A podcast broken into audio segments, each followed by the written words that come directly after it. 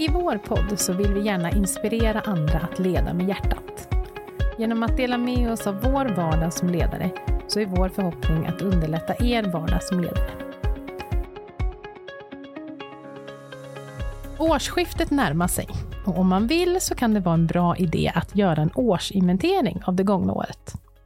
Vad vill vi ta med oss för lärdomar och vad är det som vi vill lämna kvar i 2022? Hur kan vi tacka det här året som har gått? Och sen fokus givetvis framåt. Vad är det som vi vill se mer av under 2023? Pernilla, varför skulle du säga att det är viktigt att göra en årsinventering, att summera sitt år?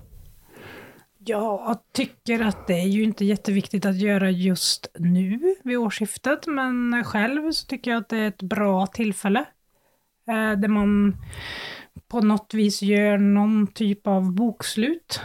Eh, och då tycker jag att det är en härlig känsla att använda någon stund eh, under någon av mina lediga dagar, när man känner att man har ett bra tillstånd, att fundera lite på hur var året som gick? Mm.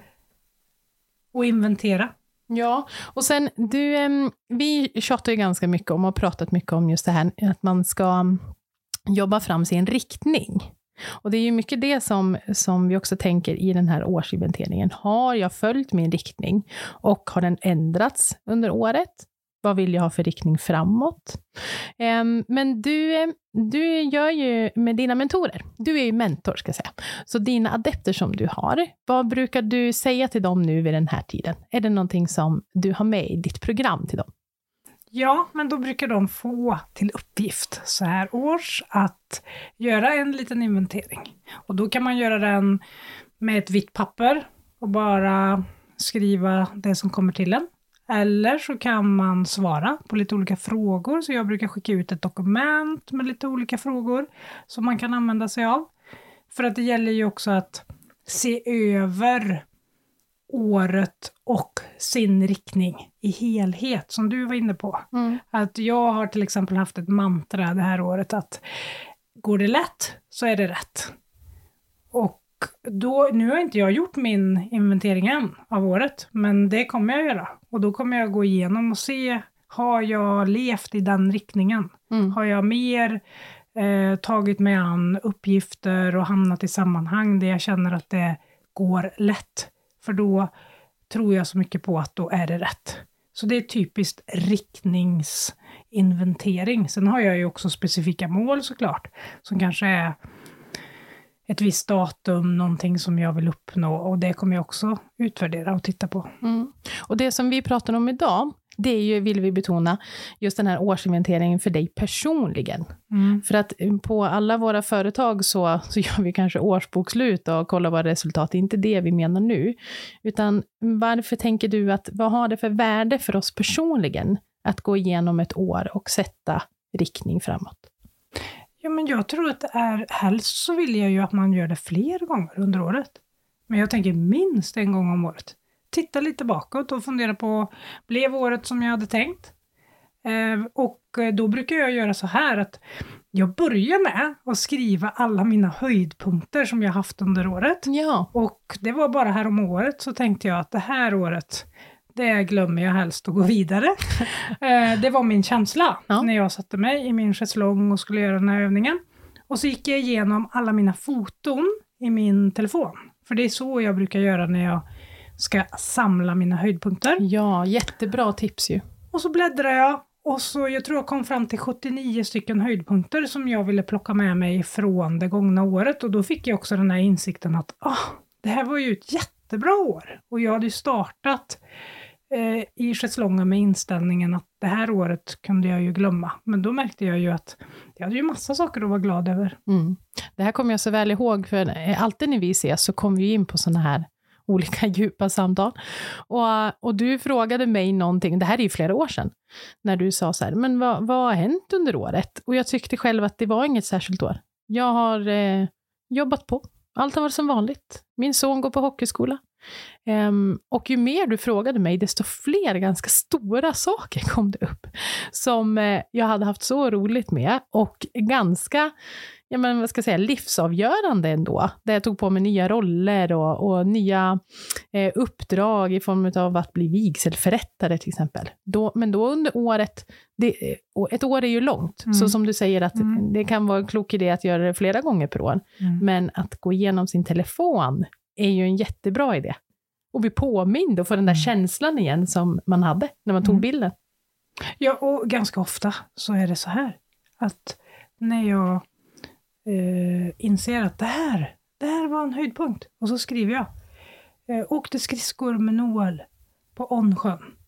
Men när jag var där och då, den dagen, så trodde jag nog inte att just den här dagen skulle kännas så speciell så att jag skulle skriva med den som en av mina höjdpunkter. Mm. Eh, alltså i stunden ibland är man kanske inte så hundraprocentigt närvarande så man inser hur stor upplevelse man är med om. Mm. Men det är det som är häftigt med att gå tillbaka och titta.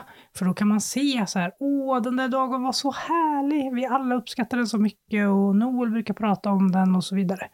Så att det gäller ju, det är också ett sätt att fånga de små vardagliga höjdpunkterna som eh, ger en så mycket tacksamhet i livet. Ja, och jag, mm, jag läste någonstans att just lycka, det är ju inget konstant still, tillstånd. Utan du får ju många upplevelser och saker som händer dig där du får en lyckokänsla. Det är, det är få personer som alltid känner sig lycklig. Så. så det är ju ett sätt att påminna sig om lyckliga situationer. Och alltså sagt, att få känna den där känslan igen som man gjorde i den stunden, den ska man unna sig mm. flera gånger. Mm. Men du, du har ju ett, um, bra tips också om ett brev som du brukar skriva. Mm. Vad är det? Ja, men jag är ju lite sjuk när det gäller sådana här saker, så att eh, jag brukar ju då, jag gör den här inventeringen med höjdpunkter, som är allt blandat från små, små vardagliga saker till lite större saker som har hänt under året.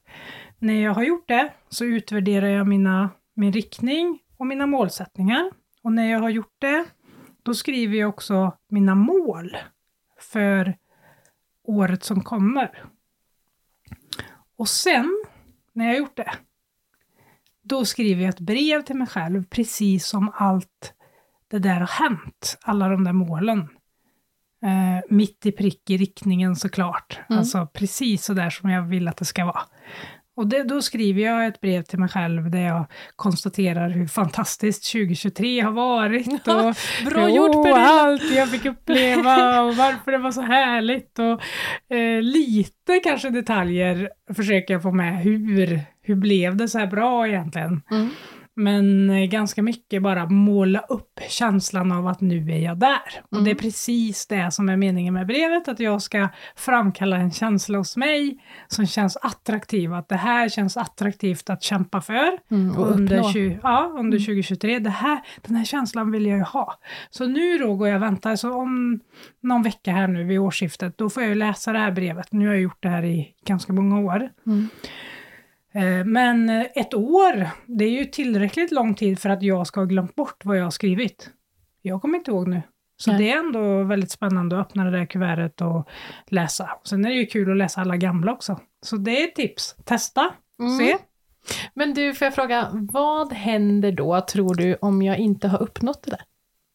Ja men vet du, det händer ingenting. Alltså det är det som är så ofarligt på något sätt. Mm. Eh, du och jag har ju i den här podden pratat ganska mycket om att riktningar är viktiga, inte målsättningar. Mm. Och eh, därför så eh, Jo, jo, man kan alltid hitta bekräftelse på att man har hittat, att man har gjort saker i sin riktning. Om du har en uttalad riktning, om du sätter dig ner och skriver ner den, så blir det så att du ofta tickar av saker som ryms innanför det, för det är inte så snävt. Ett mål är så snävt. Mm. Så här, jag ska gå ner fem kilo. Jag gjorde inte det, punkt. Men en riktning, lite som jag nu nämnde, att äh, går det lätt är det rätt. Alltså, hur mm. mäter du det egentligen? Det är ju en känsla hos mig. Mm. Har jag mer gått åt det hållet det här året? Ja, det tycker jag. Men jag kommer inte kunna ge dig en siffra så här, ja ah, men har jag levt så 75 procent eller 25? Nej, det, det kommer jag nog inte kunna räkna ut. Men Nej. jag kan säga att jag har gjort det i mycket större utsträckning i år än vad jag gjorde förra året. Mm. Du, du har ju också mm, skrivit några frågor här som vi vill delge er. Alltså några frågor som man kan ta med sig och ställa sig själv. Kör! Ja, men och då har vi två olika rubriker i det här årsinventeringsbrevet, eller vad vi ska kalla det. Och det ena är avslut nuvarande år. Och eh, en av frågorna där är, vad är det bästa som hänt under året? Hur skulle du sammanfatta året? Med tre ord.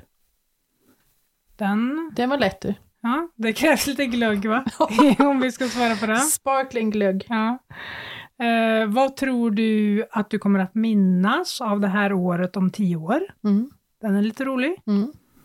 Eh, Vilka svårigheter har du gått igenom och vad har du lärt dig av dem? Ja, vad kan det vara mer som vi har på den listan? Mm.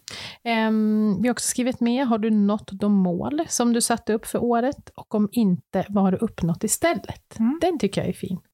För det kan ju vara så att just målet i sig blev inte uppnått, men det var någonting annat som kom emellan, som vi inte hade räknat med då. Um, upplever du att du har prioriterat din tid väl under året? Varför eller varför inte?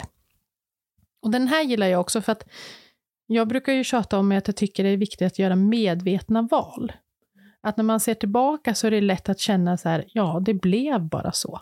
Mm. Att, ehm, att man kan få en känsla av att eh, det här missnöjet kan komma upp, att nu har ett halvår gått och, och inget har hänt och att det, Mm. tiden bara sprang iväg. Och, så just den här, upplever du att du har prioriterat din tid väl? Mm. Den tror jag är nyttig att bara verkligen fundera på, för att det kan vi alla behöva justera lite. Ja, för att om man bara översätter till sitt yrkesverksamma liv så tänker man om vi aldrig skulle prata om planer, vi skulle inte bygga några målbilder, vi skulle inte prata om vår riktning, vi skulle bara gå till jobbet och vara där och gå hem. Hur många arbetsplatser hade fungerat mm, mm, på det sättet? Hur lång tid hade man klarat av att jobba på det viset, att alla bara kommer dit utan att veta var är vi på väg, eh, vad har vi för delmål? Och där vill jag bara sända, utmana er som lyssnar lite Mm. och, och säga att ehm, hur gör ni med ert privata liv? Eh, det kräver lika mycket planering och planläggning som ett företag. Mm. Och, och vem, den, dig själv, du lever ju med dig själv i precis hela ditt liv. Ehm, och den enda som kan säkerställa att livet blir som du vill att det ska bli, det är du själv. Mm. Och då behöver man någon gång, om man inte har lust att göra det nu, så någon gång så behöver man sitta ner, fundera på var är jag på väg, var vill jag? Sen om man bara vill spela in en film där man säger det, eller skriva ner det, eller rita en tavla, eller vad man vill göra, det är ju upp till var och en vad man har för olika begåvningar och intressen. Mm. Men jag uppmanar alla att medvetet, som du säger, Mm. medvetet eh, rikta sin energi framåt. Mm. Och, och åtminstone våga uttala och säga det här vill jag med året. Det är Mm. inte så farligt att misslyckas heller. Det är ju vad är det värsta som kan hända? Att du sätter en riktning, sätter ett mål, du summerar. Ja, det gick ju inget bra det här året. Nej, men då kanske du ändå har lärt dig någonting av det. Ja, du uppnådde kanske andra saker Mm. än det du hade tänkt. Mm. Men vi har också skrivit här, finns det något som är oavslutat eller något beslut som behöver fattas innan året är till ända? Vad tänker du är viktigt med det?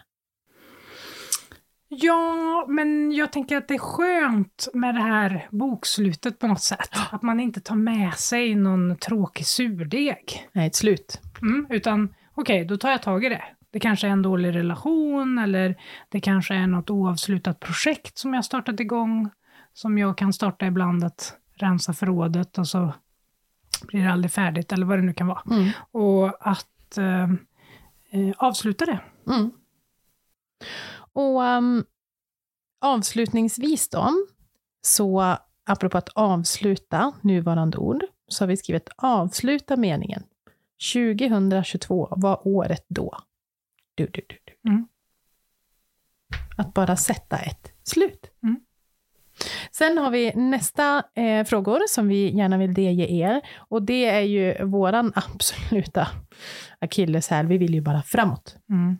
Okej, inför kommande år, vad ska hända då? Mm.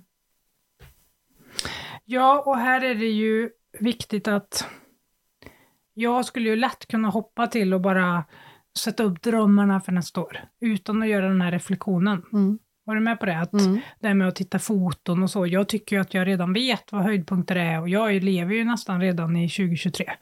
Men den är jättebra för mig Mm. att göra.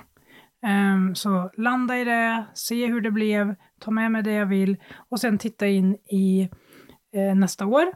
Och eh, då kanske ställa sig frågan, vilka stora eller små förändringar eh, vill jag göra under kommande år? Jag har också skrivit här, vilka relationer och projekt vill jag ge mer tid, pengar och energi? Hur? Varför? Frågetecken. Mm. Ehm, vi- jag har också skrivit här, vad lämnar du bakom dig vid årsskiftet? Vad vill du börja, sluta eller fortsätta göra?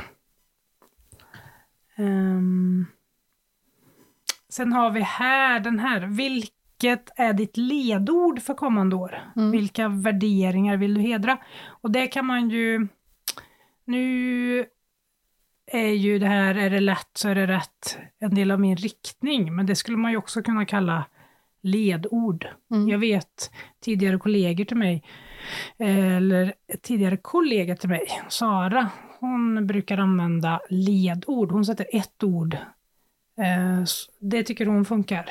Eh, Jag jobbar hellre liksom med, eh, bygger upp eh, ett scenario med meningar, men hon eh, gillar att jobba med ett ord. Mm. Och då kan det vara um, ja, effortless tror jag hon hade Okej. ett år som tema. Och det säger ju ganska mycket. Mm. Så här vill jag att det här året ska vara, Mm. som ska prägla det här året. Ehm, så det kan man ju testa sig fram. Det är så individuellt. Vi höll ju en gemensam föreläsning för någon vecka sedan. Mm. Och när vi gick runt och frågade deltagarna vad, vem, vem vill ni vara eller vad vill ni fokusera på idag? Så sa ju 98 procent närvarande. Mm. Och det är ju också ett sånt här bra ord inför eh, kanske vad som komma skall. Jag vill vara mer närvarande. Jag bara för att ge ett exempel på att då kanske jobba med ledord istället. Mm. Vad känns viktigt för mig det kommande året? Kanske för att rädda upp någonting, att jag har inte varit så närvarande förra året för det och det hände och de och de utmaningarna. Så att det blir ett fokusområde. Mm. Mm. Mm. Jag tycker det funkar jättebra. Sen också har vi skrivit, vilka rädslor vill du utmana under året? Och vem eller vad vill du bidra till? Mm. Om vi ska delge någonting personligt här som, som vi hade satt upp under året, så hade jag just den här. Ehm, och det kan låta banalt med just vilka rädslor vill du utmana? Ehm, jag tycker i alla relationer så får man ju sin roll på något sätt. Det är min man som kör bil när vi ska in i Stockholm eller Göteborg eller någon storstad för att han är bra på lokalsinne och han har, ja, jag hamnar oftast bak i bilen och, och trivs bra med det.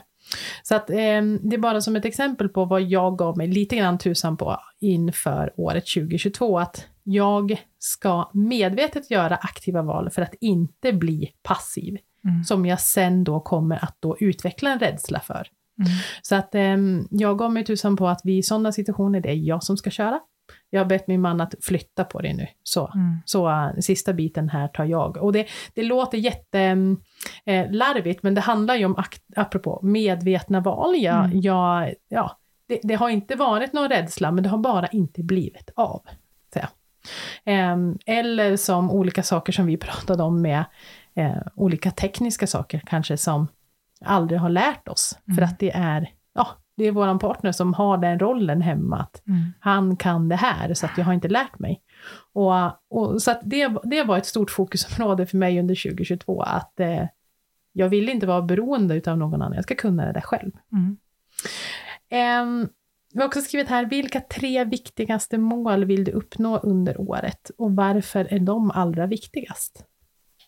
Mm. Fokus på det viktigaste först. Mm.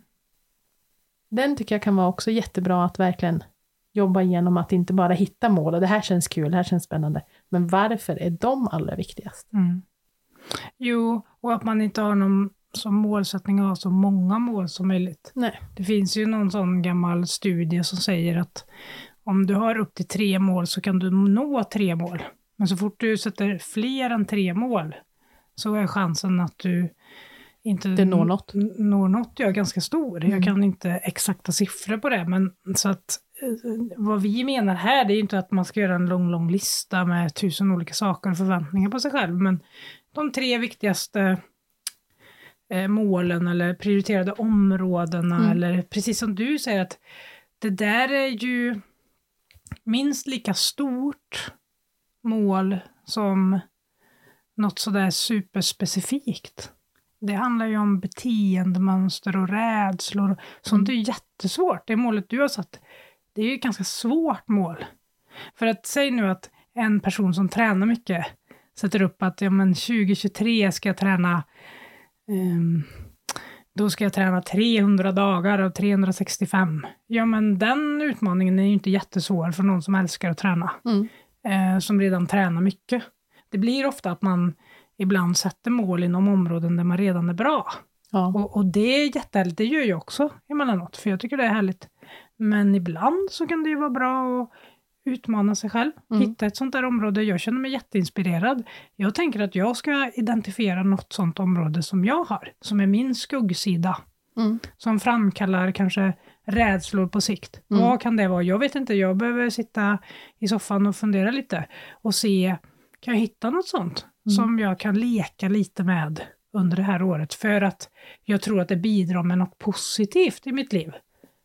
Eh, att saker och ting går lättare. Mm. Då tycker jag att det är värt. Och då känner jag att jag lever livet mer medvetet i, i min tänkta riktning. Ja, exakt. Em, den här tio år. Det, vi har några punkter nu. Så här. Hur ska vi minnas det här året om tio år? Och hur kan din tioåriga vision bli tydligare? Tio år känns ju jättelångt bort.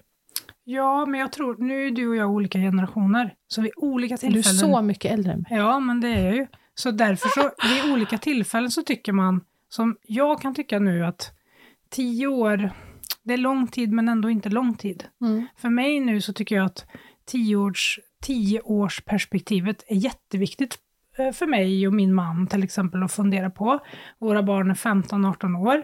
Snart flyttar de hemifrån, ska skapa sina egna identiteter och fly hemmet på något sätt. Det är ju därför vi har uppfostrat dem för att de ska klara sig själva Mm. och vara trygga och hitta sitt. Ehm, och då tänker jag att vi har ett fönster här, där jag och min man kan hitta på massa kul. Vi har kul nu också, men då kan vi skapa oss en annan typ av vardag tillsammans. Därför så tänker jag att just nu så är det lite viktigt att vi även tittar på tioårsperspektivet. Vad vill han? Vad vill jag? Vill han sitta på landet och dricka elva kaffe ehm, eh, på somrarna? Eller kan vi, ska vi åka husbil i Europa? Eller vad vill vi? Mm. Ehm, men jag håller med dig att det finns andra tidpunkter tidigare i mitt liv där jag tyckte att tio år var jättelång tid. Mm. Men ehm, nu tycker jag inte att tio år känns så långt. Nej, och det är så stor förändring också, på något Mm. sätt. Jag tänker i den, den eran, om man ska säga, som ni är i. De närmaste tio åren kommer ju vara en stor skillnad mot vad tio år bakåt har Mm. varit. Och sen ser ju jag att man har ju fått insikten att tio år går väldigt fort. Mm. Eh, för du lever ju i små detaljer i närkontakt med din son nu så mycket. Och ehm, tycker liksom, om man är ganska duktig på, du är ju det framför allt, duktig på att vara närvarande, härvarande med din son och i livet här och nu. Mm. Eh, och då tror jag man kan uppleva att livet går lite långsammare. Ja.